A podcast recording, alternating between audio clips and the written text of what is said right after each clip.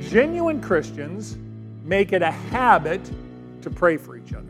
There is no more powerful way to impact somebody's life than to pray for them. Genuine Christians are people who value God more than anything else.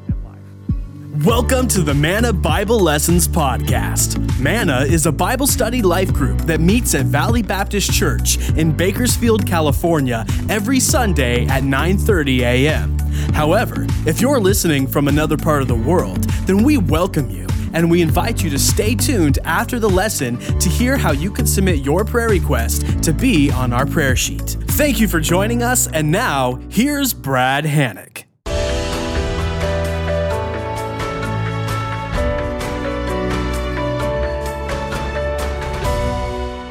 If you would open your Bibles to 1 Thessalonians, 1 Thessalonians 1, we're going to go from Old Testament to New Testament, which we typically do every three to four months we're moving from um, Daniel, as we, as you know, last week, which is uh, Medo-Persia, Babylon in the Middle East, and now we're moving a little bit further west to the eastern north end of the Mediterranean Sea, uh, Greece. And we're going to be looking at Thessalonians, which takes place, of course, in the city of Thessalonica, which is currently called Thessaloniki. Modern day metropolitan Thessaloniki is the second largest city in Greece, over a million population, metro. It's the capital city of the region of Macedonia, which is northern uh, Greece, and it's a major political, industrial, and commercial center. Originally, the city of Thessalonica was called Thermi, Therma, because there's many hot springs around this particular area, and so it was a popular place for healthcare and things like that. The city of Thessalonica was founded in 315 BC by King Cassander of Macedon, and it was named after his wife Thessalonike, N I K E, right, like Nike shoes. She was the half sister of Alexander the Great. So Cassander was one of the four major generals of Alexander we talked about last week, who inherited his empire when Alexander died at age 33. He married Alexander's half sister, Thessaloniki, and that was the name of the town after his uh, wife. So the king of Macedonia, the kingdom of Macedonia, fell to the Romans in 168 BC. They were taking over the bulk of the, that region. And Thessalonica was made the capital city of the Roman province of Macedon.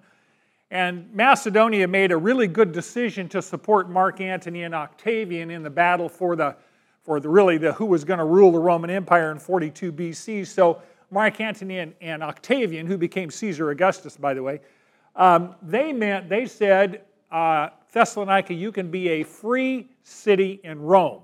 Now, that was a very big deal because it meant no taxes.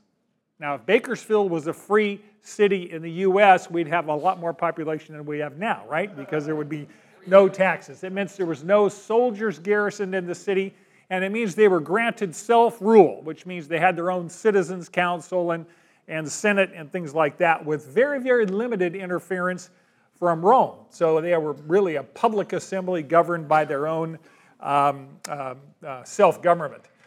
They were very strategically located on something called the Egnatian Way or Via Egnatia. This was a key hub. I want you to get the picture of where this takes place.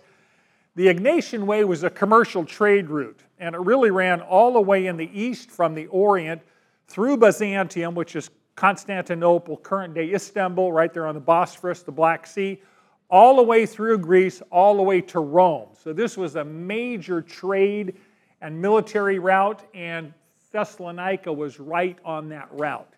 Uh, it was located on a sheltered harbor. If you look there, you'll see the Thermaic Gulf. It's not no, noted as such, but it's right there in a harbor. It's the chief seaport of Macedonia, which is Upper Greece, and it ranked with Corinth and Ephesus in trade. The Axios River flowed into the sea at this location.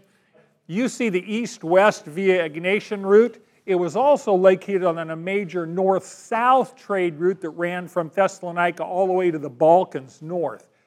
So, if you're on a major trade route, a major seaport with fresh water, a military strategic location, you are really in a key location, and this city was so key to the Roman Empire, it was known as the mother of all Macedonia. Now, Greece was not one nation at this point, it was two nations. There were two regions Macedonia in the north and Achaia in the south. It looks like acacia, it's actually Achaia. That was the southern uh, region of this particular area. And Philippi and Thessalonica were the leading cities in the north, and the leading cities in the south were Athens and Corinth. Now, Paul visited this city on his second missionary journey, probably somewhere between 50 and 52 AD. So it was somewhere in that neck of the woods. Remember, Paul had been going through Galatia, Cilicia, which is modern day Turkey, visiting the churches and strengthening them, and he wanted to go north, and the Holy Spirit told him no. And he had a vision of a, quote, a man from Macedonia saying, Come over to Macedonia and help us. And at the same time, Paul then traveled to the west across the sea there and landed in Philippi. Philippi is just northeast of Thessalonica. And Paul spent some time in Philippi. And remember, he exorcised a demon from a slave girl that was prophesying the future and making her masters a lot of money.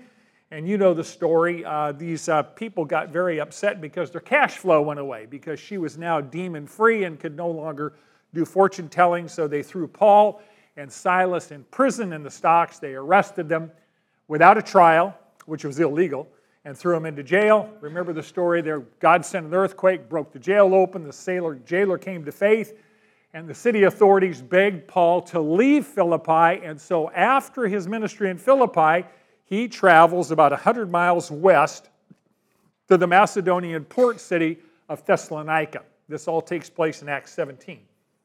At the time Paul visited Thessalonica, it had a population of about 200,000 people which is a big population when everybody walks. There's no subway, no trains, no cars, no Uber.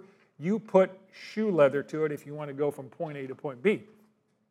So most of the population in this city now is Greek, but there's a large number of Romans as well. Because when you're a free city in Rome, if you're a Roman soldier, you can live there for free with a lot of benefits. So there was a fair amount of Romans living in this city as well. Now, this was a port city. And if you know anything about port cities with a lot of transient populations, the climate is morally promiscuous. I mean, prostitution was epidemic in this town. Divorce was common. Babies were abandoned in the streets. So it was not a morally upright community by any stretch of the imagination. So Paul comes to Thessalonica, and as is his custom, he always begins preaching in the Jewish synagogues, using the Old Testament scriptures to try and persuade the Jewish population of two things. One, the Old Testament taught that a suffering, dying, and resurrected Messiah was coming. Pastor Roger talked about that this morning. All through the Old Testament, there are prediction after prediction after prediction. There is a Messiah coming. He's going to suffer, he's going to die, and he's going to be resurrected. And number two, Paul taught from the Old Testament those predictions were fulfilled in the life, ministry, death, burial, resurrection of the historical Jesus Christ who lived in Israel. And so that was his stock in trade. He was always go to a new city, he would go to the Jewish synagogue, and he would begin to persuade them from the Old Testament, because they had a high view of Scripture and believed it, that Jesus, in fact, was the Messiah as prophesied in the Old Testament. Now, Thessalonica was a booming city for trade. It was on all the right key routes, trade routes, and so there was a very large Jewish population there doing business. And as a result, the synagogue in Thessalonica was extremely large.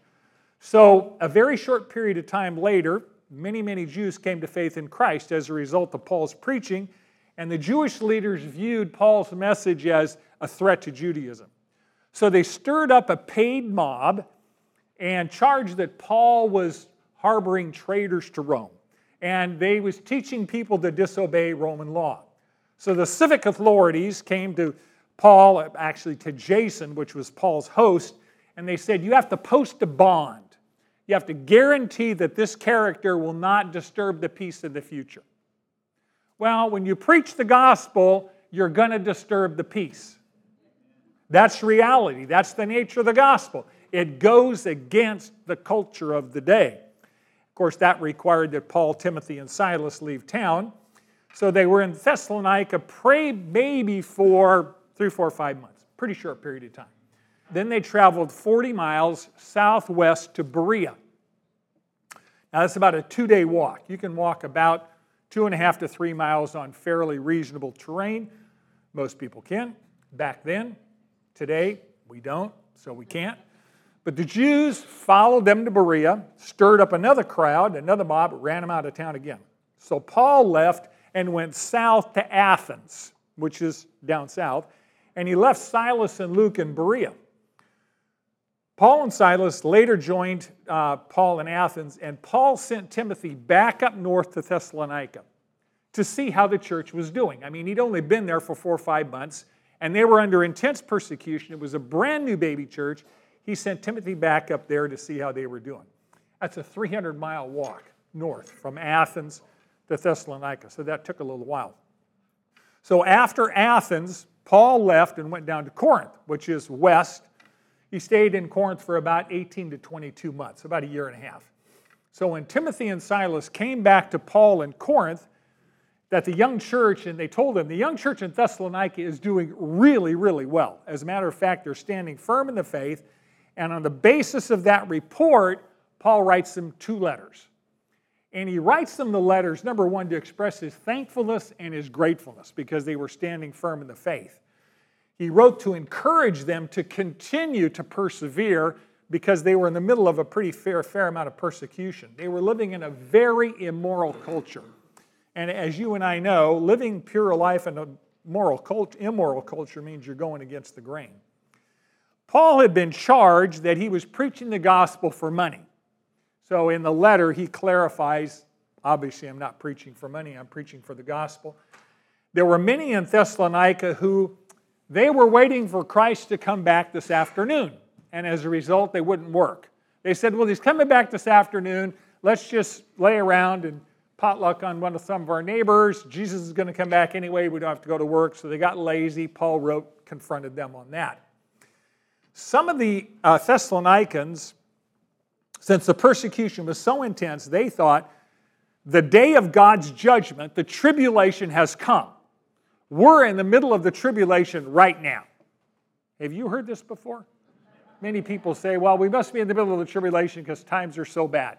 People have been thinking that for centuries and centuries. Paul says that's definitely not the case. You're not in the tribulation at this point in time.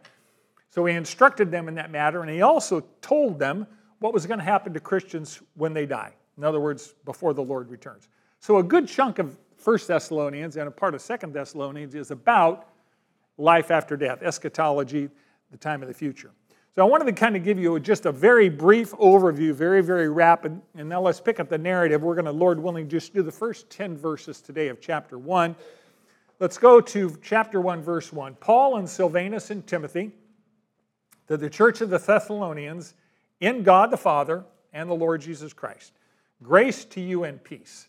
So there's three people that Paul is identifying Paul Silvanus, that's also called Silas, that was his Greek name and Timothy, they were a missionary team. Paul, whose, whose name means little, believe it or not, I understand that he was short. So I don't know how that came about. He was formerly known as Saul. Remember the conversion on the road to Damascus? Saul means asked for. And Paul had likely led Timothy to faith on his first missionary journey uh, some years before.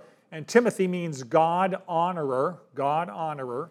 Silas, his missionary partner, was a, a leader in the Jerusalem church, and he was also a amanuensis. Amanuensis means a scribe. So Silas took dictation.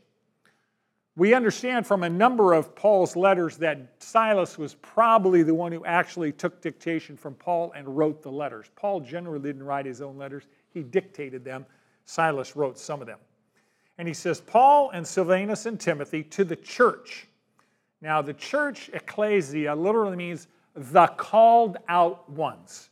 The called out ones. The church, that's you and I, are a group of people whom God has called out of what?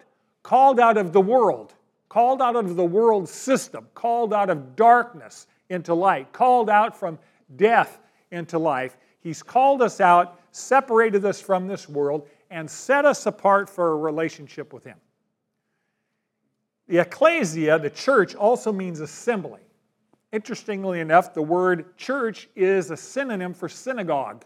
which is a Jewish gathering of people designed to be called apart from the world and separated to worship God. So Paul uses the title, the Lord Jesus Christ. By the way, that's his formal name, which clearly indicates that Jesus is God in the same way that the Father is God. By the way, just to define some terms for you. Anytime you see the word Lord in your scripture, that means owner and master. Lord always means owner and master. So when it's Lord Jesus Christ, He is your owner because He paid for you at the cross, and He's your master, right? Jesus, or Yeshua, means Savior, and Christ, or Christos in Greek, is Messiah in Hebrew. Christ is Messiah. Same thing. Messiah is the Hebrew version of that, and it means anointed one, which they always used for a king. You anointed the king, right? So we have the owner, master, savior, king. In case you're wondering whether Jesus was God, Paul makes it extremely clear. And he says grace. Grace in, in uh, Greek is charis, which means gift, and grace in Hebrew means shalom. And shalom means peace, it means favor, it means well being, it means prosperity, especially spiritual prosperity. When someone says shalom to you, that, that's a lot more than just may you not have any cat fights at home with your spouse. It is a sense of well being throughout your life, throughout your physical body, throughout your spiritual, throughout your relationships, and most importantly, your relationship with God. So he says, grace and peace. God's grace is what? His unmerited favor. You are here as a Christian because of God's unmerited favor in Jesus Christ. And His grace is the basis of our peace. So we have peace with God. Why? Because we've been saved by His grace. So His grace is the foundation of our peace with God. It's also the foundation of our peace in a crazy world. You can have peace in a Mad Max world because God is sovereign over everything and He loved us, saved us, and has prepared a home for us in heaven. Amen? Verse 2 We give thanks to God always for all of you, making mention of you in our prayers. Here's the principle genuine Christians make it a habit to pray for each other.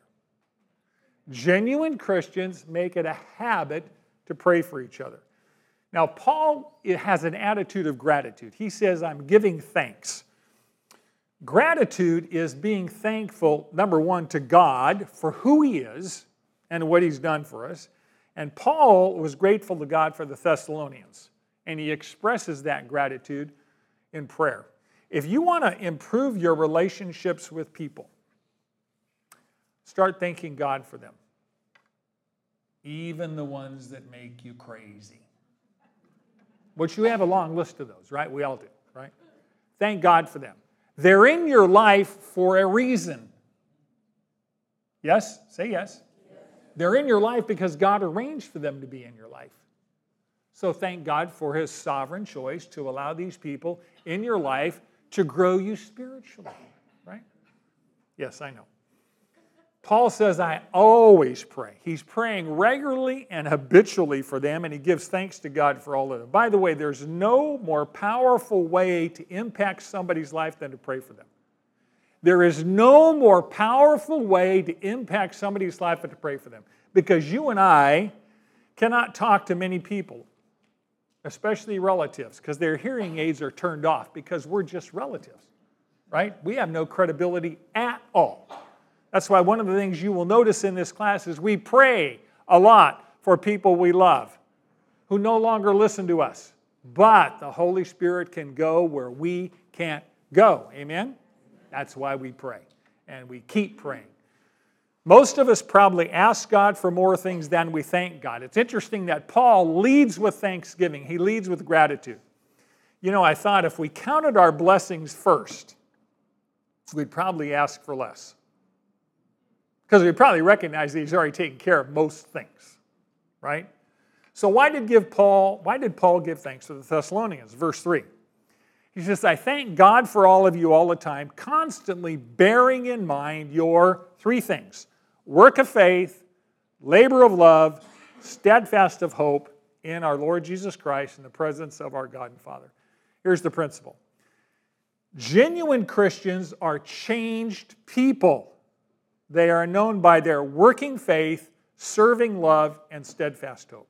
Genuine Christians are changed people. They are known by their working faith, serving love, and steadfast hope. So, the work of faith. What's the work of faith? Well, at some point in time in the past, the Thessalonians had exercised saving faith by turning to Christ. It not only saved them from the penalty of sin, as you know what Jesus' death did for us, it also produced fruit. Faith always produces fruit. That's visible results in their lives. And verse 9 tells us, well, what were some of the visible results? Well, it says they turned from idols to serve a living and true God. So it means they said they acknowledged and accepted the one true God, and at the same time, they simultaneously rejected all false gods called idols. The Thessalonians church proved they were saved, not only by what they said, by what they did. See, one of the questions that many of us have is how do I know whether I'm saved? How do I know whether somebody else is saved? Well, if you're saved, there will be results. There will be results. There will be fruit. And in this particular case, they were serving idols and they were now serving God. And we say, well, we don't have any of these little idols we put on shelves. No, our culture is consumed with idolatry. They may not be little stone things, but materialism and stuff and prestige and, you know, likes on Facebook or whatever it happens to be. We've all got idols, right? Our culture is loaded with them. So the Thessalonians lived dramatically different lives after Christ than before Christ. Here's why that happens. At the moment of salvation, what occurs in your life? Who comes in to take up residence? God the Holy Spirit does. And when God the Holy Spirit comes to, in, to take charge of your life, He brings life and change. And that change is comprehensive down to your spiritual DNA. 2 Corinthians 5:17. Therefore, if anyone is in Christ, they are a new creature. The old things passed away, behold, new things have come. See, we're not saved by faith plus works. We're saved by grace alone, through faith alone, in Christ alone. However, faith that saves is never alone. We're saved by faith alone, but faith that saves is never alone.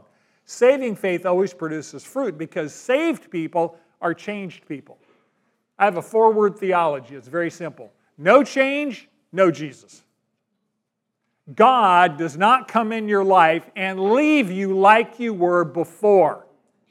He is going to change you. And by the way, many of you in this room have been walking with Jesus for decades. He is not done changing you.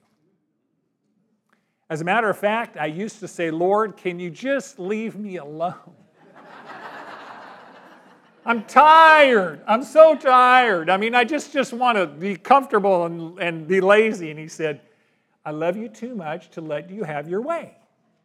And I'm going, well, that's what I used to tell my children. He says, Well, yeah, what are you? You're my child. Okay, right? Genuine faith is revealed through a changed life that wants to do what's right in God's sight. James 2:26 says, For just as the body without the spirit is dead, so faith without works is dead. Someone who says they're a Christian will live differently than they did before if their faith is genuine. So that's first evidence. Second evidence of genuine faith is love, labor of love. Genuine Christians serve because they love Jesus. Love is not passive, love is active. You want to know what love does?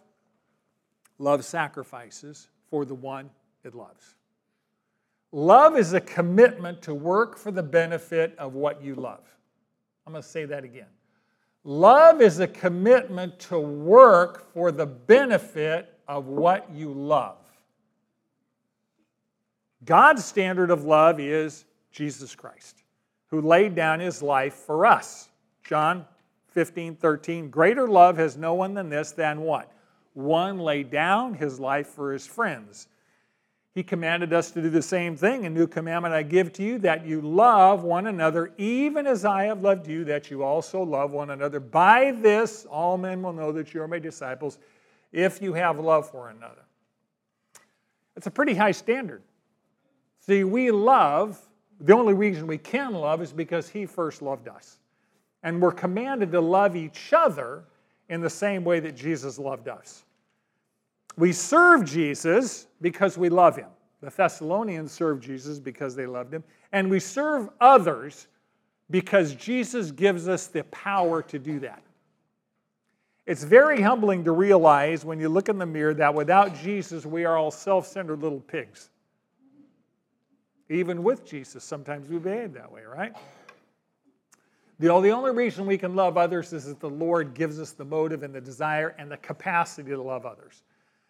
Love that refuses to serve is not love, it is selfishness. Love always serves. Now, the Thessalonians were serving Christ and each other even when they were being persecuted by their culture that was hostile to the gospel. So, I have a faith that works, a love that serves, and a hope that endures, or a steadfast hope. That's the last part. Genuine Christians persevere despite persecutions. That's an enduring hope. And they were hoping in what? Christ's return. By the way, you and I are eagerly waiting for Christ to come back, yes? The older we get, the more eagerly we wait. Just FYI, unsaved people that you know are not eagerly waiting for Jesus to come back. They're not going, oh, the judge is coming. I'm excited. They're definitely not excited about him coming back to earth. Matter of fact, Scripture says when he comes, they're going to try and hide. Mountains fall on us, hills cover us because they know he's a righteous judge and they haven't been willing to repent from their sin. The Thessalonians had steadfast hope. They were waiting patiently for God's resurrected Son to come back from heaven, even in the middle of intense persecution. By the way, if you want to eagerly desire Christ's return, I got a foolproof way for it to happen suffer. I'm serious. When everything's going well, we think, well, this life is not bad. I mean, I've got family, friends, fame, fortune. I'm, I'm happy, right? I'm comfortable. When we are in the middle of pain, we long for Jesus to come back and solve what's breaking our hearts. The Thessalonians lived every day expecting Jesus to return that day. Do you think Jesus could return before lunch? If you really believe that, how would you live differently than you're living now? Would you make lunch reservations? Just saying, right? We should live every day expecting Him to come back that day. The foundation of their hope was found in verse 4. What, on what basis did they hope? Well, it was based on God's election. Knowing, brethren, beloved of God, his choice of you. Now, this is a big principle, and I'm going to try and unpack this by the power of the Holy Spirit because my little brain does not have the capacity to do this on my own, obviously. Here's the principle salvation requires both God's sovereignty and human responsibility. By grace, God chose you for salvation.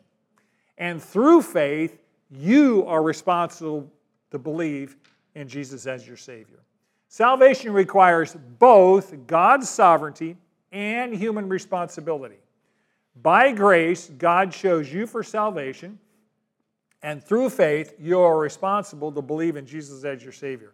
Paul, in this passage, uses the word brother or brethren 15 times in 1 Thessalonians and seven times in 2 Thessalonians.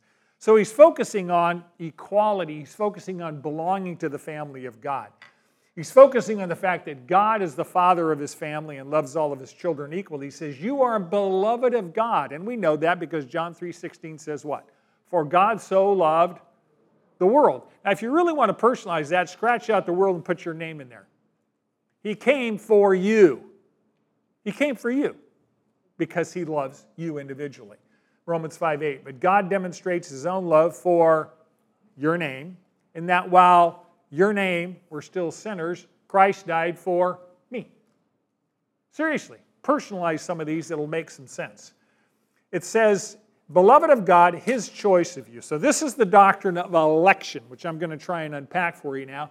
which means that each of us individually have been chosen by God for salvation from eternity past. Our salvation involves the Trinity Father, Son, Holy Spirit. Warren Wiersbe writes As far as God the Father was concerned, I was saved when He chose me in Christ before the world began, eternity past. As far as God the Son is concerned, I was saved when He died for me on the cross at a specific moment in history. As far as God the Holy Spirit is concerned, I was saved one Saturday night in May of 1945 when I trusted Jesus Christ. And that is true of every single one in this room. Every one of you that knows Jesus Christ as Savior and Lord has been elected by God the Father and chosen in Christ from eternity past before the foundations of the world, before anything was created. Everyone in this room who is saved by Jesus Christ, as far as the Son was concerned, you were saved when Jesus Christ died on the cross for your sins in Israel at a specific point in history. And thirdly, as far as the Holy Spirit, every single one of us was saved by the power of the Holy Spirit when at some point in history, a moment in time, He brought conviction to your heart and you chose to follow and repent and turn your life and surrender to Jesus Christ as your Savior. Amen? So God's sovereignty and salvation is taught throughout Scripture. Ephesians 1 4. Just as He, God the Father, chose us in Him, God the Son, before the foundation of the world, that we would be holy and blameless before Him. 2 Thessalonians 2:13. God has chosen you from the beginning for salvation. John 15, 16. You did not choose me, Jesus is talking to his disciples, but I chose you and appointed you that you would go and bear fruit. So you say, well, okay, Brad, salvation is from the Lord, God is sovereign. That's true, absolutely true. And at the same time, God chose you to be saved, He holds each individual accountable for their decision to trust or not trust in Jesus Christ to forgive their sins. So the Bible teaches divine election, God's sovereignty, and human responsibility at the same time, simultaneously. And our brain goes, it's true, absolutely true. But our brains are finite, and God's are infinite. So God sovereignly chose each person that He decided to be saved in eternity past and in eternity present, each person is responsible to choose Jesus now. We know that. John 3:16 says what? Whoever believes in him shall not perish, right? Free choice. He who believes in him is not judged, but he who does not believe has been judged already. Acts 16:31. Believe in the Lord Jesus Christ and what? You will be saved. John 5:24. Jesus is talking. He says, "Truly, truly I say to you, he who hears my word and believes him who sent me has eternal life and does not come into judgment, but has passed out of death into life." Now, the one verse that summarizes this all in one verse is John 6 37. Compound verse, but fascinating. Jesus says, one, all that the Father gives me will come to me. And two, the one who comes to me, I will certainly not cast out. So, God's sovereignty, the Father chose you, and you will surely come to Jesus and be saved. Before you came to Christ, however, you didn't know you'd been chosen. When you came to Christ, did you know you'd been sovereignly elected to come to Jesus for salvation from eternity past? No. That's the first part. God's sovereignty, eternity past, chose you. Inevitably, you were going to come to salvation. Number two, you are responsible to choose to come to Jesus Christ. And Jesus Christ says, If you come to me, I promise you, I will not cast you out. I will not reject you. I will accept you by faith. Here's the simple way God does the saving by grace, humans do the believing through faith. God does the saving by grace, humans do the believing through faith. We know that. What does Ephesians 2 8 and 9 say? For by grace you have been saved through faith, and not of yourselves. It is the gift of God, not as a result that works that no one should boast. Now, this scripture says The faith you have is a gift from God. Even the faith. You don't bring anything to salvation except yourself. But you're required to exercise that faith and choose to respond to the call and invitation to believe. Let me give you an illustration. This one is stolen from Harry Ironside. He gives this illustration. I want you to picture a sinner, and they're walking down the road, and they come to the door of salvation. Door of salvation. Jesus said, I'm the door, John 9, John 10 9. And above the door, above the, the door top, is a sign that says, Let the one who is thirsty come. Let the one who wishes take the water of life without cost. Revelation 22, almost the last verse in the Bible. Let the one who is thirsty come. Let the one who wishes to take water without cost. So the sinner reads that invitation, trusts in Christ, and is saved and comes inside. And once inside, they turn around and look back at the door they just walked through. And on the inside of the door they just walked through, they see this sign. They see their name engraved in stone over the door, followed by chosen in him before the foundations of the world, Ephesians 1 4. And once inside, they get the banquet hall of heaven. They realize it's a banquet they've been invited to, and they find their table and their name is already on a place card.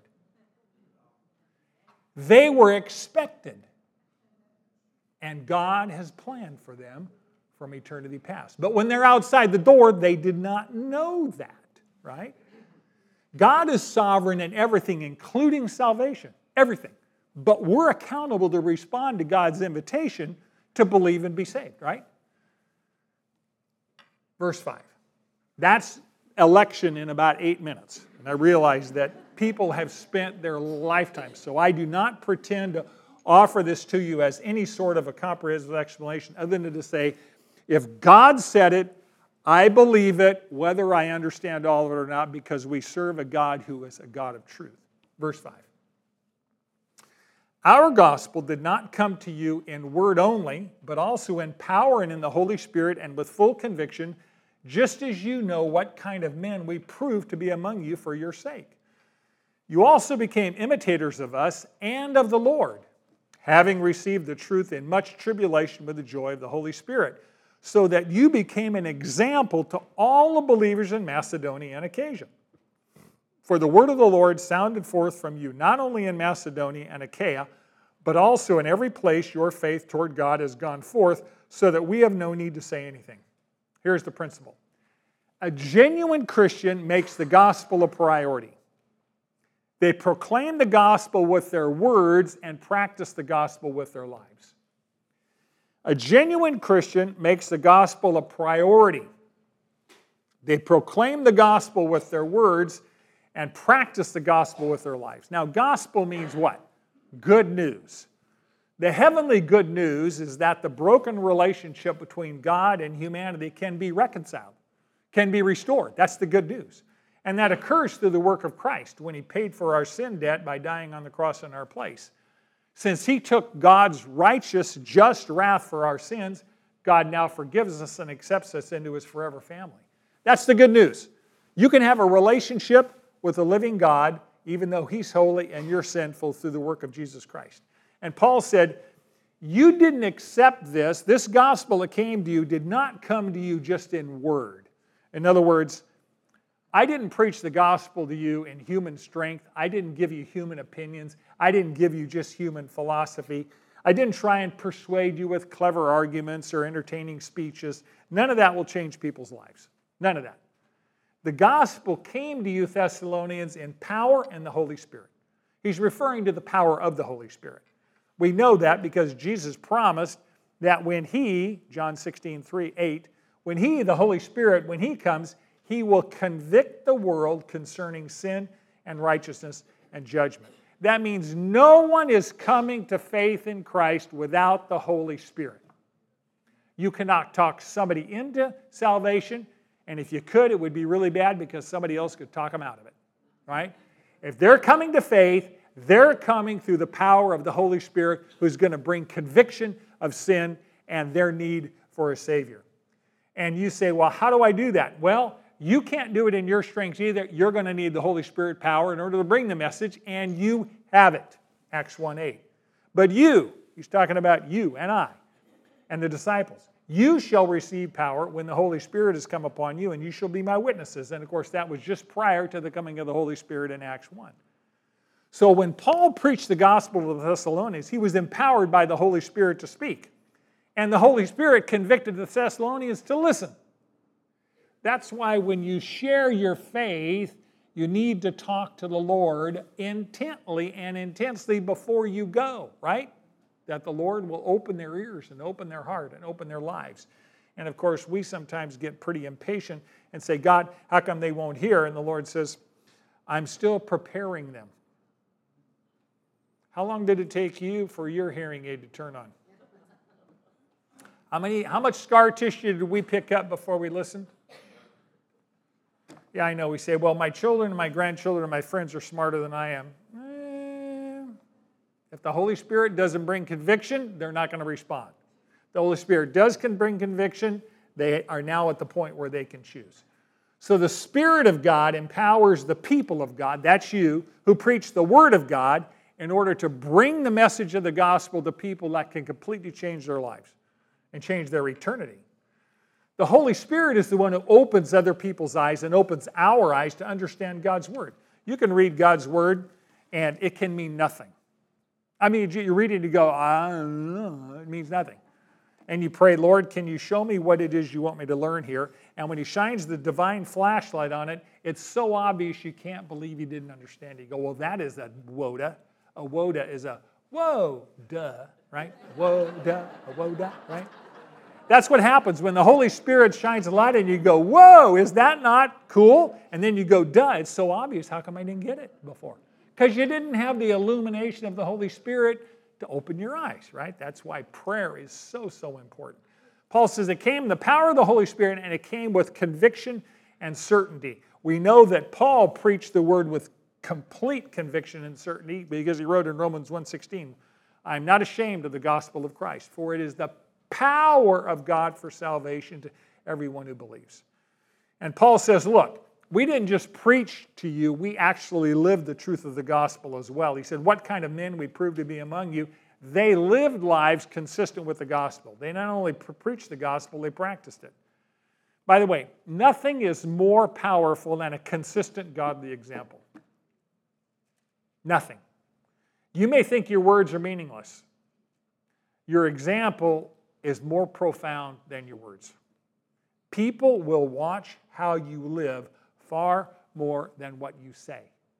And if you live consistent with the message, they just might listen to what you say because they see how you live.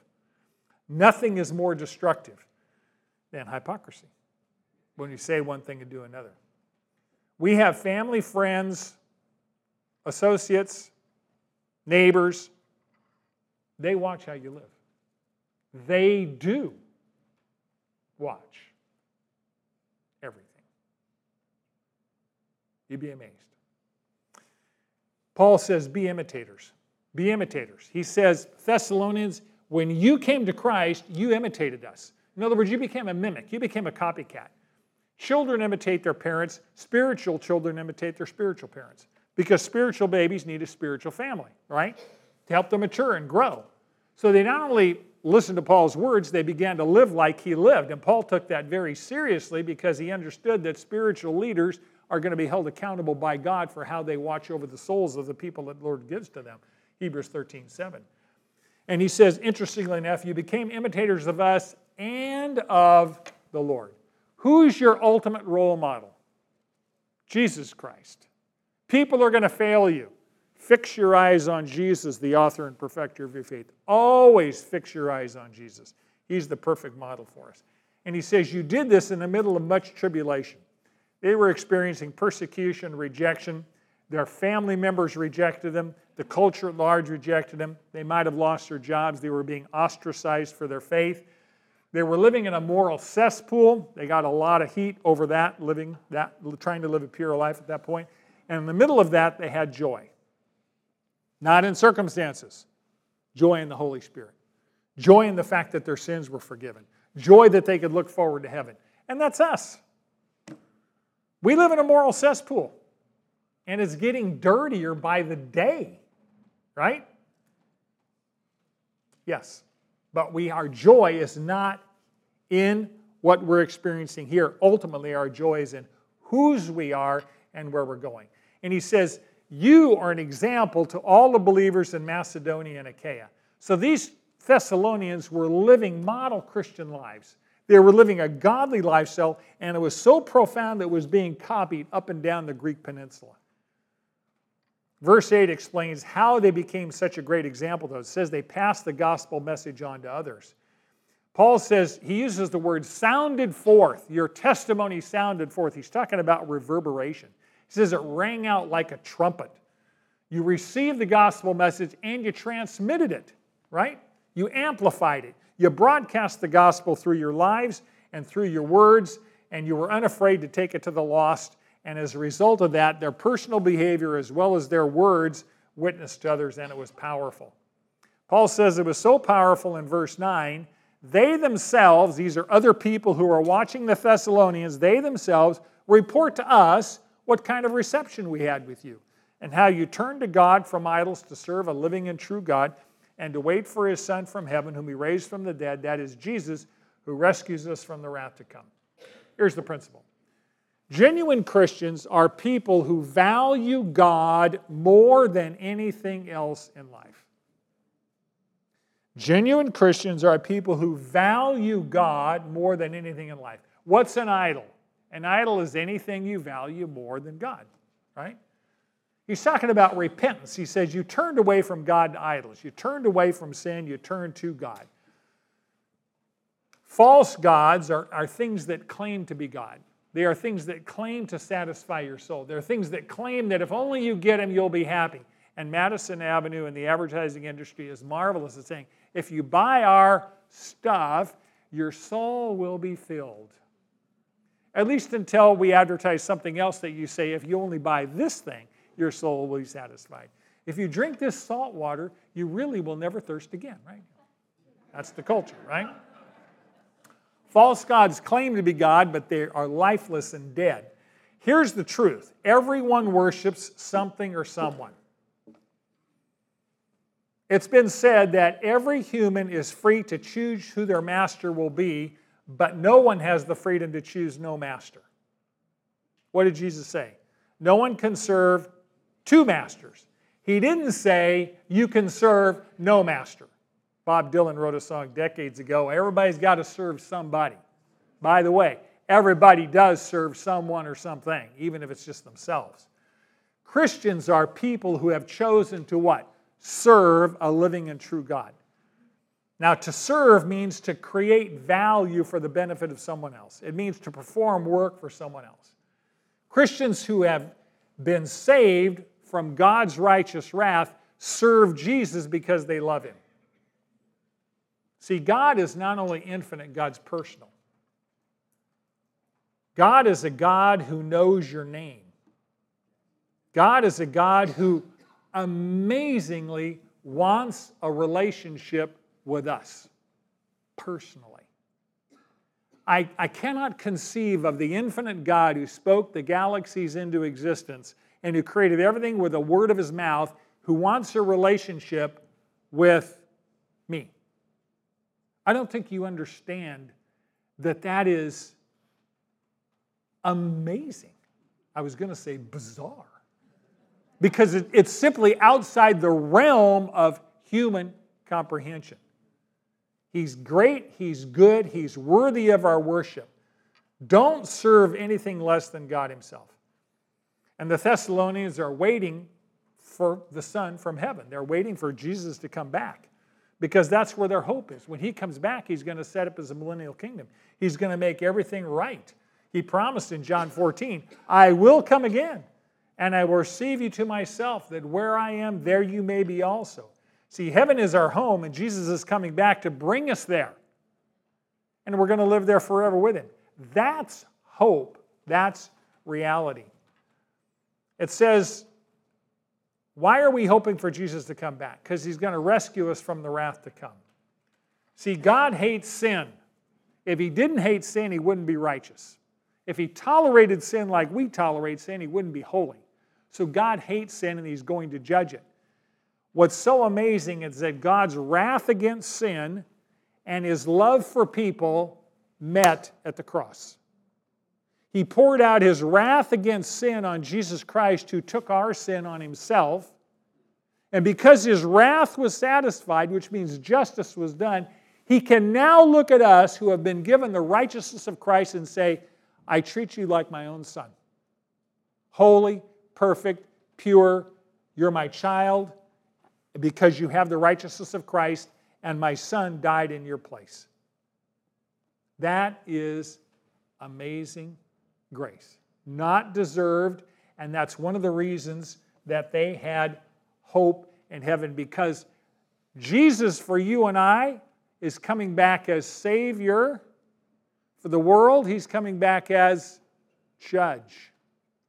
Big, big, big difference. So we have an enormous amount to be grateful for. Let me review. We're out of time, and then we'll do prayer and praise. Number one, you want to know how you know a genuine Christian?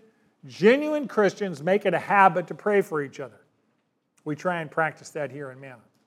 Number two, genuine Christians are changed people.